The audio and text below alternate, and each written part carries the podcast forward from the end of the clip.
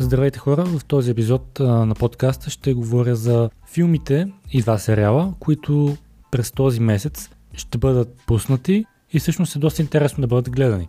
Не съм напълно сигурен, че точно ноември е най-вървежният месец за премиери на така големи филми, но не че няма по принцип, но пък са примерно по 2-3, поне аз такова впечатление съм останал. Може би заради пандемията обаче, този ноември се очертава да бъде брутален от към филми, говорени си на буквално. Защото ще бъдат пуснати цели 6, които са, просто биха изкушили абсолютно всеки киноман. Разнообразието ще е като в мол, в мол стига да имаш зелен сертификат, като в следващите минути, като ставим шегата на страна, ще обърна внимание на тези въпросни 6 филма, плюс 2 сериала, които веднага ми играват окото. Разбира се, бързам да уточня, че това не са всички филми, които излизат през ноември, по стриминг платформи, кина и така нататък, просто това са тези 6, които на мен ми се сториха най-интересни. И самия факт, че са цели 6, говори доста. Започвам с вечните Eternals, те всъщност са по кината от 5 ноември, така че ако някой вече има възможността да ги гледа, може би вече слуша и ги е гледал. Интересното при този филм, без да задълбавам много в него и в останалите, само ще кажа, че преди още да бъде пуснат кината, имаше един така интересен, то не е прецедент, случва се чат-пат, но при него се случи, да бъде бомбандиран с негативни ревюта в IMDb, още преди реално хората да са го гледали. До преди няколко дни всъщност той беше поставил негативен рекорд за оценката си в Rotten Tomatoes, където беше най-ниско оценения марвелски филм до момента. И то тук говорим от критиците, не от феновете, като тогава, доколко си спомням, може би около половината от критиците си бяха дали ревюто, не всички, така че този процент може да се покачи, но допреди няколко дни филмът беше ротен, демек развален в платформата, което не знам, със смесени чувства ми оставя към него, въпреки че той е доста очакван, защото в крайна сметка ще представи цял куп нови герои, нови за киновселената на Марвел герои, а пък фенската база знаем е голяма. Тези герои, те са познати като Eternals, вечните, те са от трейлерите, това което се знае, че те са на земята от векове, но през цялото това време те не са се намесвали нито веднъж в нито едно историческо събитие, без значение колко брутално било то, защото просто им е било казано, че не трябва да се намесват, стига в тези събития да не са намесени Селестиалс или Селестиалите, които са техните врагове. Тоест един вид те са изпратени на земята само за да защитават от Селестиалс. И във филма всъщност те ще се изправят очевидно срещу тях и интересно има две пост-кредит сцени се знае, които ще бъдат доста интересни за бъдещето на Марвел. Без да се спирам повече на вечните, продължавам нататък към една романтична комедия. Става въпрос за Love Heart. Обръщам и внимание, не защото е с някакъв иновативен сюжет, разбира се, като всяка романтична комедия тя си следва стъпките, а защото всъщност Нина Добрев е в главната роля. Филмът е на Netflix и от 5 ноември е в платформата и всъщност той проследява отчаяните опити на Натали, изиграна от Нина, да намери мъжа на живота си. Типично за тези филми тя е преживяла много любовни разочарования, се търси правилния мъж, но по една или друга причина не го намира. Но един ден в приложение за запознанства, защото вече така стават нещата, се запознава с едно момче, по писане доста си допадат, но в крайна сметка тя решава, че ще го изненада, защото така не са се виждали на живо. И от Нью Йорк прелита чак до Лос Анджелис за Коледа, за да го изненада, само за да разбере, че всъщност той няма нищо общо с снимките и че е просто много добър с фотошопа. Но разбира, че всъщност момчето, за който той се е представил, е действително, просто се фотошопнал главата му и тялото му и всъщност се опита да започне връзка с него. Но в крайна сметка може да се каже, че той не е точния за нея. Няма повече да издавам, въпреки че човек види ли трейлера, все едно е гледал филма, но го споменавам просто заради Нина Добрев, защото поне аз се стремя да всичко, което излезе с нея, да го гледам заради нея самата, не заради друго. Продължавам напред с Ловци на духове, наследство от 19 ноември по кината, като честно казвам не се вълнувам много за този филм. Даже дори не съм много сигурен, че ще отида да го гледам, но включвам го тук в чест на старите филми за Ловци на духове, нали, нямаше как да не го спомена просто. Та сюжетът ще ни покаже как една самотна майка, заедно с двете си деца, се премества в малък град. Заживява в нова къща, която всъщност е наследство от баща ѝ, когато тя не познава. И така лека по лека обаче разбират, че всъщност са роднини на някой от оригиналните ловци на духове. И така ще се заформи, нали, отново духове, може би те ще станат новите ловци и така нататък. Като сантименталностите в този филм не спира до тук, защото сценарият за филма е написан от Джейсън Рейтман, а и той е режисьор, който е син на Иван Рейтман, който е отговорника за първите два филма. Така че интересно да видим дали синът ще се справи по-добре от бащата от една страна, но честно казвам, аз не съм много сигурен наистина дали ще го гледам. Продължавам с филм, който обаче 100% ще гледам. Това е Домът на Гучи от 26 ноември по кината. Това може би най-очаквани от мен за ноември филм, защото поне трейлерите на режисиране от Ридли Скотт на филм просто много ме зарибиха. Предполагам всеки, който го е гледал, също е много зарибен.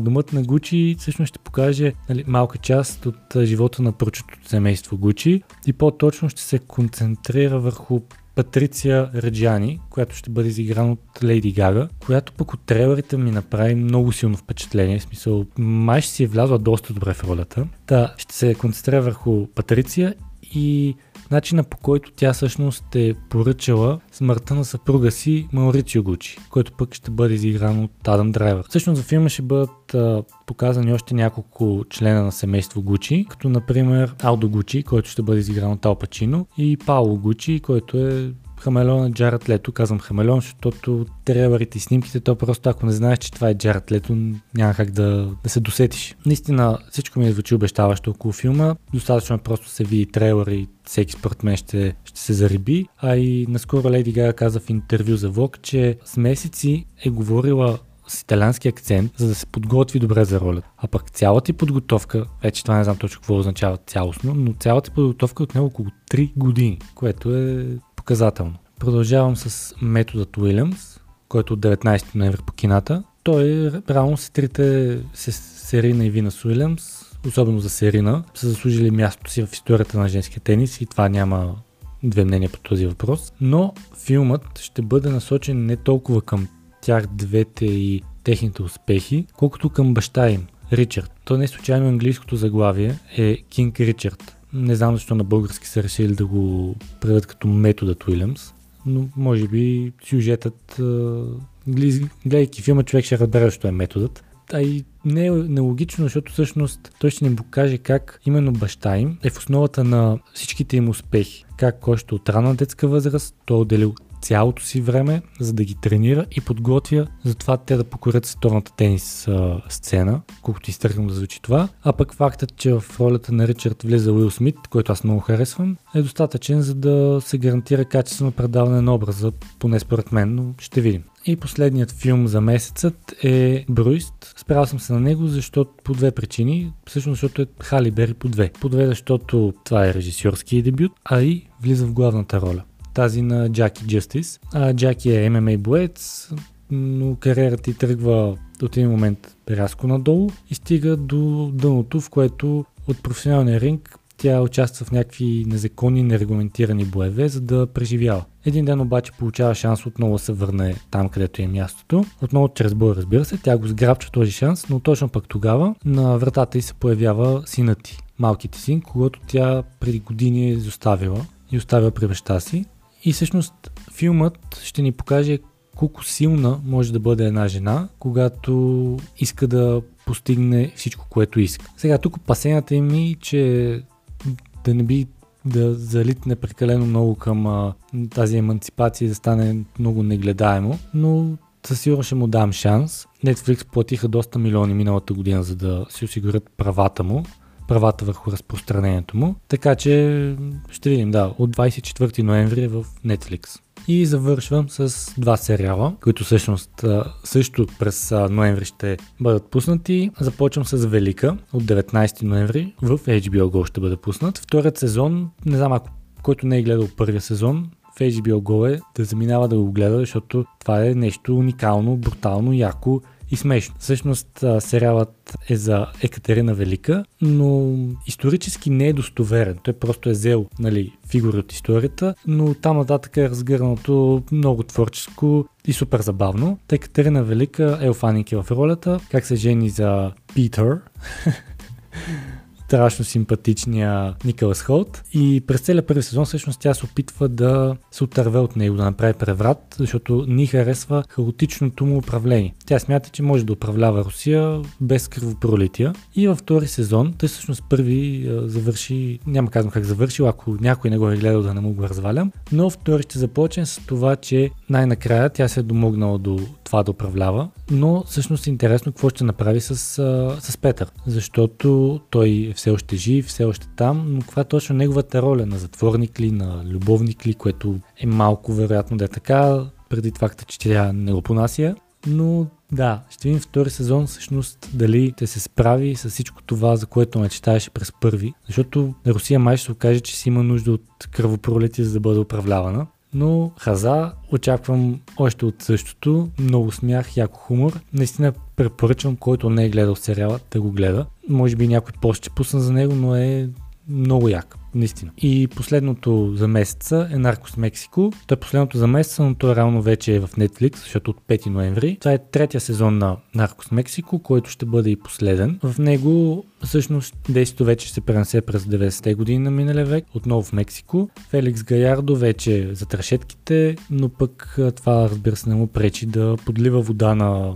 опонентите си и да съдейства на полицията така, че те да пречат на новите картели, новите играчи, които се опитват да се домогнат до бизнеса, защото бизнесът с наркотици в Южна Америка е нещо страшно. И в крайна сметка ще разберем кой ще излезе победител от тази нова кървава война в Мексико, която се очертава, и дали и на какво оцелелите са готови, за да продължат бизнеса си. Това е наобщо казано. Пак казвам, не съм влизал в детайли за нито един от тези филми, за да не става прекалено дълго и разточително. По-скоро идеята на епизода е да се добие някаква представа какво интересно има през месеца. Като тук, между другото, забравих, сега набързо ще вметна и Red Not Eyes. Отново Netflix. От 12 ноември филмът е в платформата, като споменавам го, защото там са събрани 3 актьори, които ме супер много ме кефят. Дуейн Джонсън, Гал Гадот и Райън Рейнолдс. От двата трейлера, които бяха пуснати, става ясно, че това ще си екшен комедия. Всъщност, да, яко хумор в стил Скалата и Райън Рейнолдс, като Гал Гадот ще бъде сексапила в него. Но накратко казано, Скалата ще бъде агент, който издирва най-издирваният и неуловим крадец на изкуство в света, познат като Бишъп. Това ще бъде Гал Гадот. Но за да схване, разбира се, не е лесно, щом е най-търсената начин се хваща лесно. Затова той решава на така иновативен подход, хваща втория най-търсен, Нолан Бут, който е Рейнолдс, и го принуждава един вид да му помогне да хване Бишъп. Дали това ще стане, как ще стане, ще видим във филма, но поне от трейлера е още, мисъл, не е нещо, пред мен няма да е много изненадващо, пак ще има някакви фантастични неща, като например във втория трейлер мисля, че Скалата го удари бик в таза или нещо такова, брутално, и той най-вероятно нищо няма има. Както и да е, ще има фантастика, въпреки че филма не е такъв, но според мен ще бъде забавен, така че едва ли някой ще съжалява, ако го гледа. Това е, надявам се, от всички филми, които изброих, които станах вече 7, плюс 2 сериала, да си намеря нещо за гледане, защото наистина аз се очудих от това разнообразие, което се очертава през ноември. И декември, между другото, се очертава да бъде не по-малко силен. Там имаме The Witcher и така нататък, но за това може би ще стане въпрос по-натам. Кажете ми в коментарите, всъщност ще се радвам да прочета за кой от всички филми се вълнувате най-много, кой ще гледате или пък кой вече сте гледал, и дали пък не съм забравил някой, който всъщност е много интересен и си заслужава да му бъде обърнато внимание.